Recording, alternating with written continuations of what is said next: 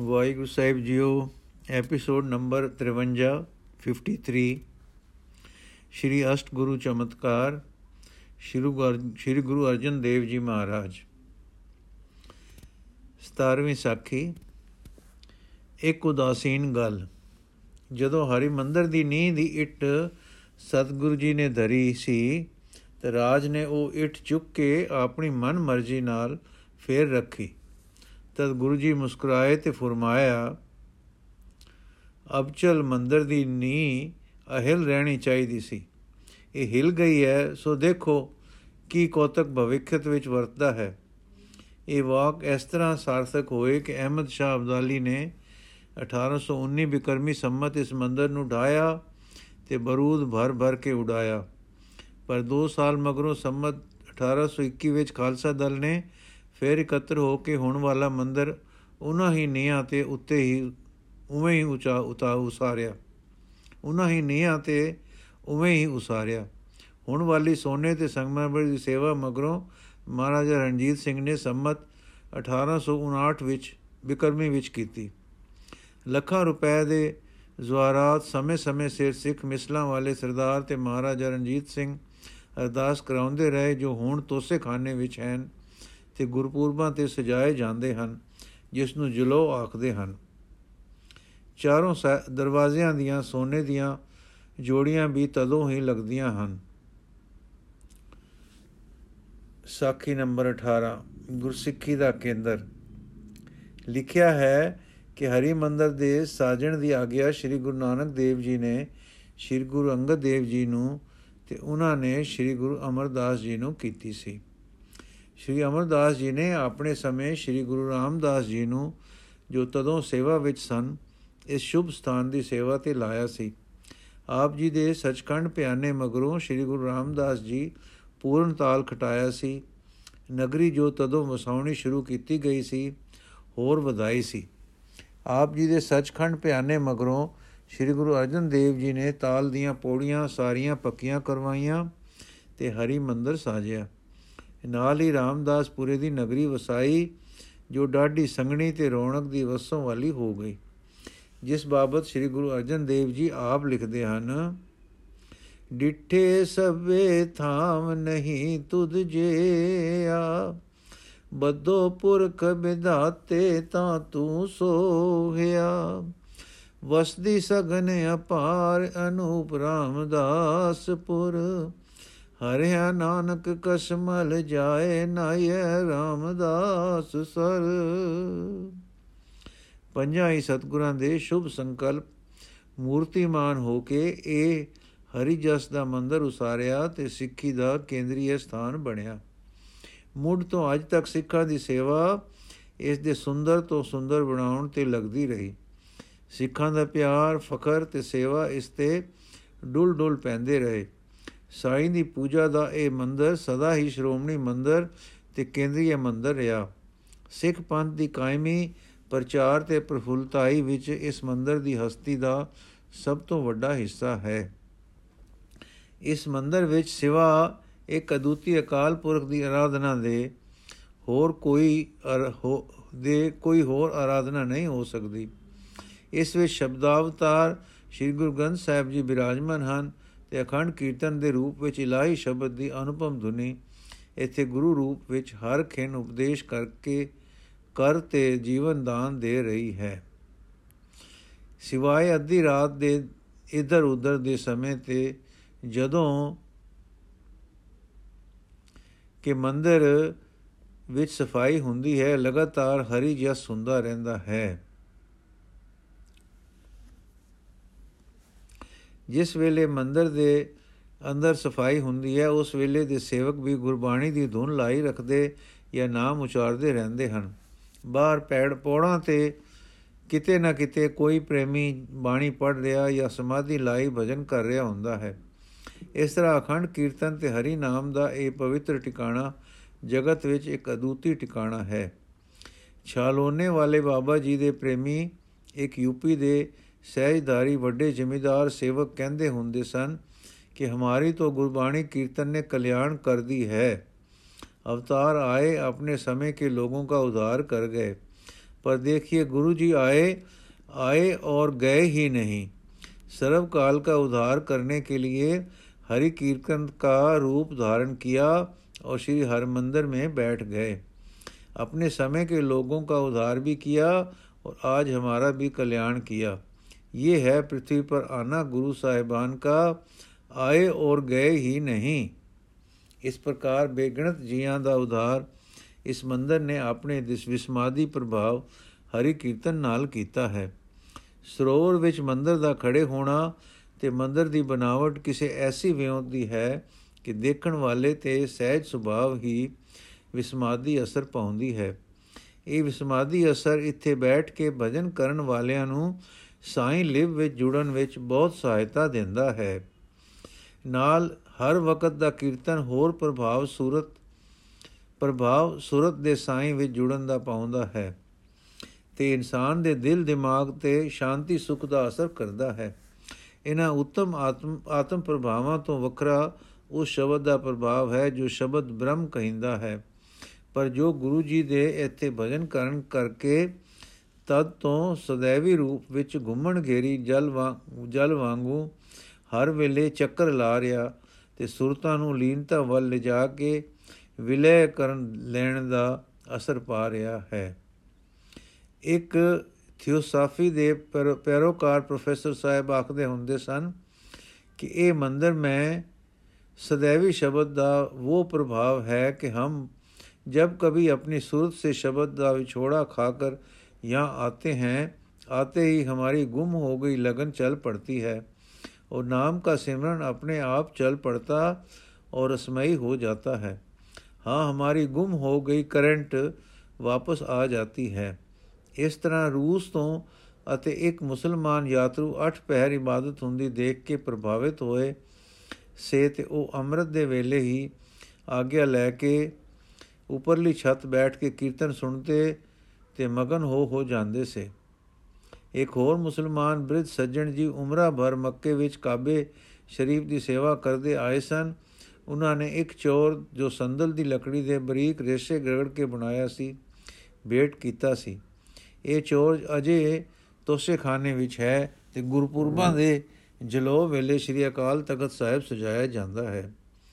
ਇੱਕ ਫਰਾਂਸੀਸੀ ਮੁਸਾਫਰ ਮੁਸਵਰ ਸ਼ਾਇਦ ਜ਼ਾਰਲ ਉਹਨਾਂ ਦਾ ਨਾਮ ਸੀ ਕਈ ਫੁੱਟ ਮੁਰੱਬਾ ਦੀ ਰੰਗਦਾਰ ਤਸਵੀਰ ਹਰੀ ਮੰਦਰ ਦੀ ਬਣਾ ਕੇ ਲੈ ਗਏ ਸਨ। ਉਹ ਕਿਹਾ ਕਰਦੇ ਸਨ ਕਿ ਰੋਸ਼ਨੀ ਹੋਰ ਮੰਦਰਾਂ ਅਤੇ ਜੀਵਾਂ ਤੋਂ ਬਾਹਰੋਂ ਪੈਂਦੀ ਹੈ, ਪਰ ਹਰੀ ਮੰਦਰ ਦੀ ਤਸਵੀਰ ਬਣਾਉਣ ਬੈਠਦਾ ਹਾਂ ਤਾਂ ਮੈਨੂੰ ਇੱਕ ਰੋਸ਼ਨੀ ਅੰਦਰੋਂ ਬਾਹਰ ਪੈਂਦੀ ਦਿਖਾਈ ਦਿੰਦੀ ਹੈ। ਇਹ ਸੱਜਣ ਦੇਖੇ ਹਨ ਤੇ ਆਪੇ ਤੇ ਆਪਣੇ ਨਾਲ ਮਿਲੇ ਗਿਲੇ ਗੱਲਾਂ ਬਾਤਾਂ ਦੇ ਅਵਸਰ ਮਿਲੇ ਹਨ।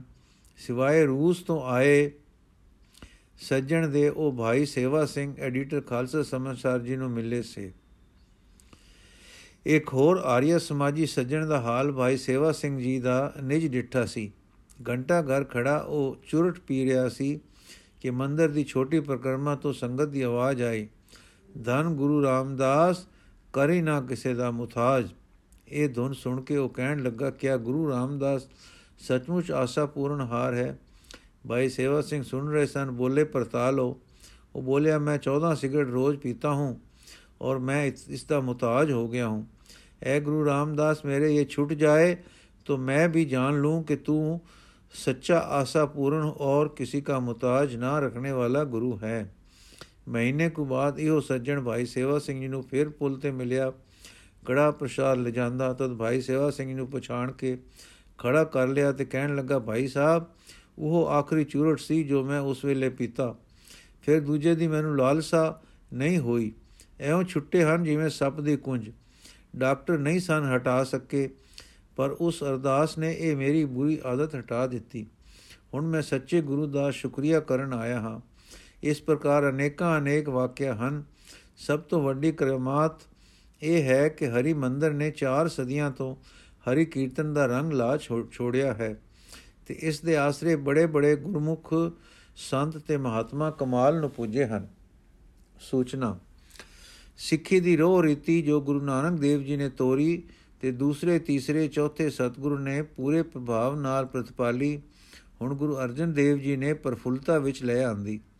ਇਹ ਭਾਵ ਨਹੀਂ ਕਿ ਕਦੇ ਉਹ ਘਟ ਸੀ ਤੇ ਹੁਣ ਵੱਧ ਹੋਈ, ਪਰ ਇਹ ਕਿ ਉਹ ਆਪਣੀ ਅਸਲੀ ਪਵਿੱਤਰਤਾ ਵਿੱਚ, ਆਪਣੀ ਆਤਮ ਰੰਗਣ ਵਿੱਚ ਆਪਣੇ ਪਰਉਪਕਾਰੀ ਲਹਿਰਾਓ ਵਿੱਚ, ਜਿਉਂ ਕਿ ਤਿਉਂ ਰਹੀ, ਘੱਟੀ ਨਹੀਂ ਜਵੇਂ ਨਹੀਂ ਕੁਮਲਾਈ ਨਹੀਂ ਹਰੀ ਭਰੀ ਲੈ ਲੈ ਕਰਦੀ ਪ੍ਰਫੁੱਲਤ ਰਹੀ ਤੇ ਹੋਈ। ਸ੍ਰੀ ਗੁਰੂ ਅਰਜਨ ਦੇਵ ਜੀ ਨੂੰ ਮੁਸ਼ਕਲਾ, ਸੰਕੇਭਰਾ, ਸੱਕੇ ਭਰਾ ਪ੍ਰਿਥੀ ਚੰਦ ਨੇ ਜੀ ਨੇ ਪਾਈਆਂ। ਉਹਨਾਂ ਦੇ ਹੁੰਦਿਆਂ ਉਹਨਾਂ ਨੂੰ ਪੂਰਨ ਗੁਰਮੁਖ ਵਿਧੀ ਨਾਲ ਨਜਿੱਠਦਿਆਂ ਗੁਰੂ ਅਰਜਨ ਦੇਵ ਜੀ ਦੇ ਸਿੱਖੀ ਮਾਰਗ ਨੂੰ ਆਪਣੀ ਪਵਿੱਤਰਤਾ ਵਿੱਚ ਟੋਰੀ ਰੱਖਣਾ ਤੇ ਸਿਰੇ ਚਾੜੀ ਜਾਣਾ, ਸਿੱਖੀ ਨੂੰ ਪੱਕੇ ਪੈਰਾਂ ਤੇ ਕਾਇਮ ਰੱਖਣ ਲਈ ਹਰੀ ਮੰਦਰ ਜੈਸੀ ਸਾਜਨਾ ਸਾਜਨੀ ਤੇ ਉਸ ਅੰਦਰ ਵਾਹਿਗੁਰੂ ਉਪਾਸਨਾ ਦੀ ਅਨੋਖੀ ਰੀਤ ਸदैवी ਕੀਰਤਨ ਦੀ ਜਾਰੀ ਕਰਨੀ, ਜੋ ਹੁਣ ਤੱਕ ਜਾਰੀ ਹੈ ਕਰਾਮਾਤਾ ਸਨ ਜੋ ਗੁਰੂ ਅਰਜਨ ਜੀਵ ਜੀ ਨੇ ਦਿਖਾਈਆਂ ਤੇ ਹੁਣ ਤੱਕ ਪ੍ਰਤੱਖ ਦਿਸ ਰਹੀਆਂ ਹਨ। ਅਸੀਂ ਮੁੱਢ ਵਿੱਚ ਸੰਖੇਪ ਨਾਲ ਤੱਕ ਆਏ ਹਾਂ, ਜੋ ਖੇਚਲਾ ਪ੍ਰਿਥੀ ਚੰਦ ਜੀ ਵੱਲੋਂ ਪਹੁੰਚੀਆਂ ਤੇ ਆਪਨੇ ਗੁਰਮੁਖ ਹਾਰ ਚਲੇ ਜਗ ਜੀਤਾ ਵਾਲੇ ਅਸੂਲਾਂ ਨਾਲ ਨਜਿਠੀਆਂ ਤੇ ਹਰ ਪ੍ਰਕਾਰ ਪਿਆਰ ਕਰ ਕਰ ਮੰਗਾ ਮੰਗੀਆਂ, ਦੇ ਦੇ ਪੂਰੀਆਂ ਕੀ, ਪੂਰਨ ਕੀਤੀਆਂ। ਪਰ ਕਰਤਾਰ ਦੇ ਰੰਗ ਹਨ। ਪ੍ਰਿਥੀ ਚੰਦ ਜੀ ਨੂੰ ਉਹ ਸੁਖ ਜੋ ਪਿਤਾ ਜੀ ਦਿੰਦੇ ਰਹੇ ਤੇ ਇਹ ਨਹੀਂ ਸੰ ਸਮਝਦੇ ਤੇ ਉਹ ਹੁਣ ਵੀ ਦੇਵੀ ਵੀਰ ਦੀਆਂ ਪਿਆਰ ਭਰੀਆਂ ਵਰਤਨੀਆਂ ਤੇ ਉਪਦੇਸ਼ਾਂ ਦੇ ਲੈਂਦਿਆਂ ਵੀ ਨਾ ਪ੍ਰਾਪਤ ਹੋਇਆ। ਦਿਲ ਦੇ ਅੰਦਰ ਦਿਲ ਦਾ ਨੁਕਤਾ ਹੈ ਕੇਂਦਰ। ਨੁਕਤਾ ਹੈ, ਕੇਂਦਰ ਹੈ, ਜਿਸ ਵਿੱਚ ਵਿਆਪਕ ਪ੍ਰਭੂ ਵਸਦਾ ਹੈ। ਜੇ ਕੋਈ ਗੁਰੂ ਮੇਰ ਨਾਲ ਇਸ ਵਿੱਚ ਛਾਤੀ ਮਾਰਨ ਤੇ ਤੇ ਉਸ ਵਿੱਚ ਰੂਪ ਚੁੱਪ ਸ਼ਾਂਤ ਹੋ ਟਿਕਣ ਲੱਗ ਜਾਵੇ, ਉਹ ਅਸਲੀਅਤ ਨੂੰ ਪਹੁੰਚਦਾ ਹੈ। ਉਸ ਨੂੰ ਫੇਰ ਬਾਹਰ ਤੇ ਜਗਤ, ਬਾਹਰ ਦੇ ਜਗਤ ਦੇ ਵਿਲੇਵੇਂ ਮੋਹ, ਪਿਆਰ, ਤ੍ਰਿਸ਼ਨਾ ਤੇ ਤ੍ਰਿਸ਼ਨਾ ਦੀ ਖਾਤਰ ਕੀਤੇ ਕੁਕਰਮ ਉਪਰੇ ਹੋ ਜਾਂਦੇ ਹਨ। ਨਹੀਂ ਤਾਂ ਇਸ ਤੋਂ ਭੁਲਾ, ਇਸ ਤੋਂ ਭੁਲਾ ਜਗਤ, ਇਸੇ ਜਗਤ ਨੂੰ ਸदैवी ਲੱਕ ਕੇ ਭੁੱਲਾਂ ਦਰ ਭੁੱਲਾਂ ਕਰਦਾ ਰਹਿੰਦਾ ਹੈ। ਉਸ ਅੰਦਰਲੀ ਓਟ ਸੰਭਾਲਣ ਲਈ, ਉਸ ਨੁਕਤੇ ਵਿੱਚ ਸ਼ਾਂਤ ਚੁੱਪ ਹੋ ਟਿਕਣ ਲਈ ਮਾਰਗ ਨਾਮ ਦਾ ਹੈ। ਦੂਜਾ ਮਾਰਗ ਚਿਤ ਬ੍ਰਿਤੀਆਂ ਨੂੰ ਨਿਰੋਧ ਕਰਨੇ ਵਾਲਾ ਯੋਗ ਸੀ। ਪਰ ਯੋਗ ਦਰਸ਼ਨ ਦਾ ਕਰਤਾ ਆਪ ਲਿਖਦਾ ਹੈ ਕਿ ਉਸ ਦਾ ਮਾਰਗ ਨਾਮ ਸਿਮਰਨ ਵੀ ਹੈ ਤੇ ਨਾਲ ਦੱਸਦਾ ਹੈ ਕਿ ਇਹ ਨਾਮ ਦਾ ਮਾਰਗ ਨਿਰਵਿਘਨ ਮਾਰਗ ਹੈ। ਇਸ ਨਾਮ ਮਾਰਗ ਨਾਲ ਉਹ ਦੱਸਦਾ ਹੈ ਕਿ ਜੀਵ ਆਪਣੇ ਸਰੂਪ ਵਿੱਚ ਜਾ ਟਿਕਦਾ ਹੈ। ਸੋ ਅਸਾਂ ਕਿਹਾ ਹੈ ਕਿ ਆਪਣੇ ਅੰਦਰਲੇ ਕੇਂਦਰ ਨੂੰ ਆਪਣੀ ਅੰਦਰਲੀ ਓਟ ਦੁਰੇ ਵਿੱਚ ਜਾ ਪਹੁੰਚਦਾ ਹੈ। ਜਿੱਥੋਂ ਕਿ ਵਾਹਿਗੁਰੂ ਪ੍ਰੀਤਮ ਦੇ ਦਰਸ਼ਨ, ਉਹਨਾਂ ਦੀ ਹੋਣ ਦੀ ਪ੍ਰਤੀਤੀ ਉਹਨਾਂ ਦੇ ਕੋਤਕਕਾਰ ਹੋ ਕੇ ਜੀਵ ਨੂੰ ਆਪਣੀ ਹਜ਼ੂਰੀ ਵਿੱਚ ਰੱਖਣ ਦੇ ਪਿਆਰ ਵਰਤਦੇ ਹਨ। ਯਾਦ ਕਰਦੇ ਕਰਦੇ ਜਿੱਥੇ ਅਸੀਂ ਆਪਣੇ ਅੰਦਰ ਪਹੁੰਚਦੇ ਹਾਂ, ਉੱਥੇ ਸਾਡੀ ਅਰਦਾਸ ਸੁਣ ਕੇ ਆਪਣੇ ਜਨ ਕੋ ਕਬੂ ਨਾ ਵਿਸਾਰੋ ਉਹ ਦਾਤਾ ਫਿਰ ਸਾਨੂੰ ਨਹੀਂ ਵਿਸਾਰਦਾ। ਉਸ ਦੀ ਪਿਆਰ ਭਰੀ ਯਾਦ ਨਾਲ ਹਾਂ, ਉਸ ਨਦਰੀ ਹੀ ਨਜ਼ਰ ਨਾਲ ਫਿਰ ਅਸੀਂ ਨਿਹਾਲ ਹੁੰਦੇ ਰਹਿੰਦੇ ਹਾਂ। ਸ਼ੌਕ ਹੈ ਕਿ ਪ੍ਰਿਥੀ ਚੰਦ ਜੀ ਦੇ ਸ਼ੌਕ ਹੈ ਕਿ ਪ੍ਰਿਥੀ ਚੰਦ ਜੀ ਦੇ ਕਰਤੱਵਯ ਜੋ ਸਾਨੂੰ ਲਿਖੇ ਮਿਲਦੇ ਹਨ, ਦੱਸਦੇ ਹਨ ਕਿ ਉਹ ਮੁਖ ਜੋ ਗੁਰੂ ਅਰਜਨ ਦੇਵ ਜੀ ਨੂੰ ਮਿਲਿਆ, ਪ੍ਰਿਥੀ ਸੰਗ ਜੀ ਨੇ ਨਾ ਲਿਆ। ਉਹ ਸੁਖ ਜੋ ਗੁਰੂ ਅਰਜਨ ਦੇਵ ਜੀ ਨੂੰ ਮਿਲਿਆ, ਪ੍ਰਿਥੀ ਚੰਦ ਜੀ ਨੇ ਨਾ ਲਿਆ ਤੇ ਬੜੇ ਸੰਤਾਪ ਵਿੱਚ ਰਿਹਾ। ਗੁਰੂ ਰਾਮਦਾਸ ਜੀ ਨੇ ਵੱਡੇ ਪੁੱਤਰ ਨੂੰ ਆਪ ਸਮਝਾਇਆ, ਉਹ ਥਾਂ ਨਾ ਸਮਝਿਆ। ਸਗੋਂ ਪਿਤਾ ਗੁਰੂ ਨਾਲ ਬਹਿਸਾਂ ਤੇ ਝਗੜੇ ਕੀਤੇ, ਜੈਸਾ ਕਿ ਆਪ ਸ੍ਰੀ ਗੁਰੂ ਰਾਮਦਾਸ ਜੀ ਨੇ ਫਰਮਾਇਆ ਹੈ ਸਾਰੰਗ ਮਹੱਲਾ ਚੌਥਾ ਘਰ ਤੀਜਾ ਦੁਪਦਾ ਏਕ ਓੰਕਾਰ ਸਤਗੁਰ ਪ੍ਰਸਾਦ ਕਾਹੇ ਪੂਤ ਜਗਰਤ ਹੋ ਸੰਗ ਬਾਪ ਜਿਨ ਕੇ ਜਣੇ ਬਡੀਰੇ ਤੁਮ ਹੋ ਤਿਨ ਸਿਉ ਜਗਰਤ ਪਾਪ ਰਹਾਓ ਜਿਸ ਧਨ ਕਾ ਤੁਮ ਗਰਵ ਕਰਤ ਹੋ ਸੋ ਧਨ ਕਿਸੇ ਨ ਆਪ ਖਿਨ ਮੈਂ ਛੋੜ ਜਾਏ ਵਿਖਿਆ ਰਸ ਤੋ ਲਾਗੇ ਪਛਤਾਪ ਜੋ ਤੁਮਰੇ ਪ੍ਰਭ ਹੋਤੇ ਸੁਆਮੀ ਹਰ ਤਿਨਕੇ ਜਾਪੋ ਜਾਪ ਉਪਦੇਸ਼ ਕਰਤ ਨਾਨਕ ਜਨ ਤੁਮ ਕੋ, ਜੋ ਸੁਨੋ ਤੋ ਜਾਏ ਸੰਤਾਪ। ਚਿਤ ਨਹੀਂ ਕਰਦਾ ਕਿ ਸ਼੍ਰੀ ਪ੍ਰਿਤਚੰਦ ਜੀ ਦੇ ਵਰਤਾਓ ਜੋ ਖੜੇ ਬੜੇ ਮਾੜੇ ਸਨ ਲਿਖੀਏ। ਚਿਤ ਕਰਦਾ ਹੈ ਕਿ ਉਹਨਾਂ ਦੇ ਅਵਗੁਣਾਂ ਦੀ ਗੰਢ ਨਾ ਬਣੀਏ ਤੇ ਆਪਣੇ ਦੇਵੀ ਗੁਰੂ ਅਰਜਨ ਦੇਵ ਜੀ ਦੇ ਗੁਣਾਂ ਨੂੰ ਵੀ ਵਿਆਜੀਏ। ਪਰ ਇਤਿਹਾਸ ਜੋ ਹੋਇਆ ਤੇ ਉਸ ਦਾ ਲੁਕੋ ਨਹੀਂ ਬਣਦਾ ਤੇ ਉਹਨਾਂ ਮਾੜੇ ਵਰਤਾਵਾਂ ਵਿੱਚੋਂ ਗੁਰੂ ਅਰਜਨ ਦੇਵ ਜੀ ਦੀ ਗੁਰਤ, ਗੁਰਤਵ ਤੇ ਆਤਮ ਉਚਤਾ ਦੇ ਦਰਸ਼ਨ ਹੁੰਦੇ ਹਨ ਤੇ ਭੁੱਲਾਂ ਵਿੱਚ ਫਸੇ ਗਾਫਲ ਜਗਤ ਨੂੰ ਕੁਝ ਸਿੱਖਿਆ ਮਿਲਦੀ ਹੈ। ਇਸ ਕਰਕੇ ਸੰਖੇਪ ਵਿੱਚ ਉਹਨਾਂ ਦਾ ਕਥਨ ਅਗਲੇ ਸਫ਼ਿਆਂ ਵਿੱਚ ਗੁਰੂ ਅਰਜਨ ਦੇਵ ਜੀ ਦੇ ਪਰਉਪਕਾਰੀ ਤੇ ਜਗਤ ਰੱਖਿਆ ਦੇ ਕੰਮਾਂ ਵਿੱਚ ਕੁਝ ਕੁਝ ਆਉਂਦਾ ਜਾਏਗਾ। ਫਿਰ ਉਹਨਾਂ ਦੇ ਮਹਾਨ ਕਾਰਜ, ਗੁਰੂ ਗ੍ਰੰਥ ਰਚਨਾ ਦਾ ਜ਼ਿਕਰ ਤੇ ਨਾਲ ਨਾਲ ਤੇ ਮਗਰੋਂ ਕੁਝ ਕੁ ਸਿੱਖਾਂ ਦੇ ਜੀਵਨ ਆਉਣਗੇ, ਜਿਨ੍ਹਾਂ ਤੋਂ ਅਸਾਂ ਸਿੱਖੀ ਦੀ ਜਾਚ ਸਿੱਖਣੀ ਹੈ। ਤੇ ਫਿਰ ਉਹਨਾਂ ਦੀ ਮਹਾਨ ਕੁਰਬਾਨੀ ਆਪ ਸ਼ਰੀਰ ਸਦਕੇ ਕਰ ਦੇਣ ਦੀ ਦਰਦ ਭਰੀ ਵਿਖਿਆ, ਵਿਥਿਆ ਵਰਣਨ ਹੋਸੀ।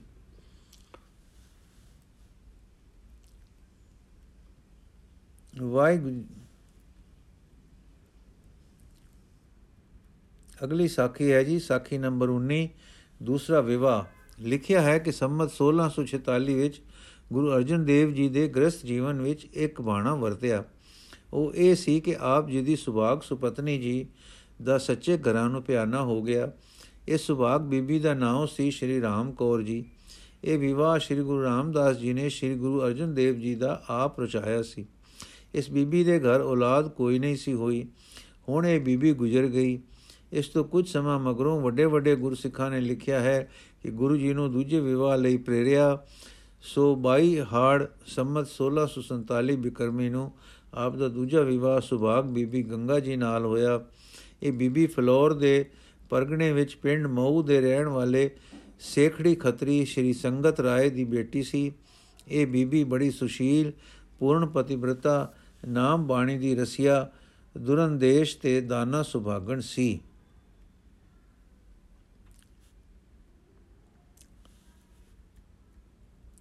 ਅਗਲੀ ਸਾਖੀ ਹੈ ਜੀ, ਮੱਝ ਦੀ ਫੇਰੀ, ਸਾਖੀ ਨੰਬਰ 20 ਇਤਿਹਾਸ ਵਿੱਚ ਲਿਖਿਆ ਹੈ ਕਿ ਫੱਗਣ ਸੰਮਤ 1646 46 ਬਿਕਰਮੀ ਵਿੱਚ ਗੁਰੂ ਜੀ ਨੇ, ਗੁਰੂ ਜੀ ਨੂੰ ਤੀਸਰੇ ਚੌਥੇ ਸਤਗੁਰਾਂ ਦਾ ਸਿੱਖ ਹਿੰਦਾਲ ਜੰਡਿਆਲੇ ਲੈ ਗਿਆ ਤੇ ਕੁਝ ਦਿਨ ਪਾਸ ਰੱਖ ਕੇ ਬੜੀ ਆਗਤ ਭਗਤ ਕੀਤੀ।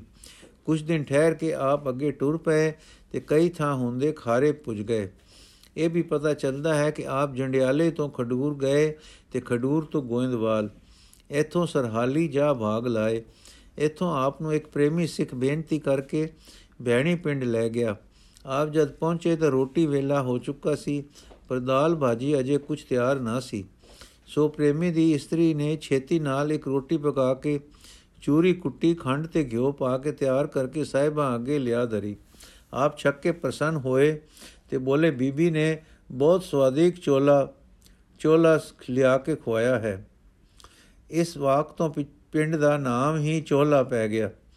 ਹੁਣ ਤੱਕ ਉਸ ਦਾ ਨਾਮ ਚੋਲਾ ਹੈ ਤੇ ਤਦੋਂ ਹੀ ਸਰਕਾਰੀ ਕਾਗਜ਼ਾਂ ਵਿੱਚ ਵੀ ਬਦਲ ਗਿਆ ਸੀ। ਉਸ ਸਮੇਂ ਆਪ ਜੀ ਨੇ ਰੱਬ ਜੀ ਦੀ ਸ਼ੁਕਰਗੁਜ਼ਾਰੀ ਵਿੱਚ ਜੋ ਸ਼ਬਦ ਉਚਾਰਿਆ, ਉਹ ਇਹ ਸੀ ਧਨਾਸਰੀ ਮਹੱਲਾ ਪੰਜਵਾਂ। ਬਾਹਰ ਜਾਓ ਗੁਰ ਆਪਣੇ ਉਪਰ। ਜਿਨ ਹਰ ਹਰ ਨਾਮ ਦ੍ਰਿੜਾਇਆ,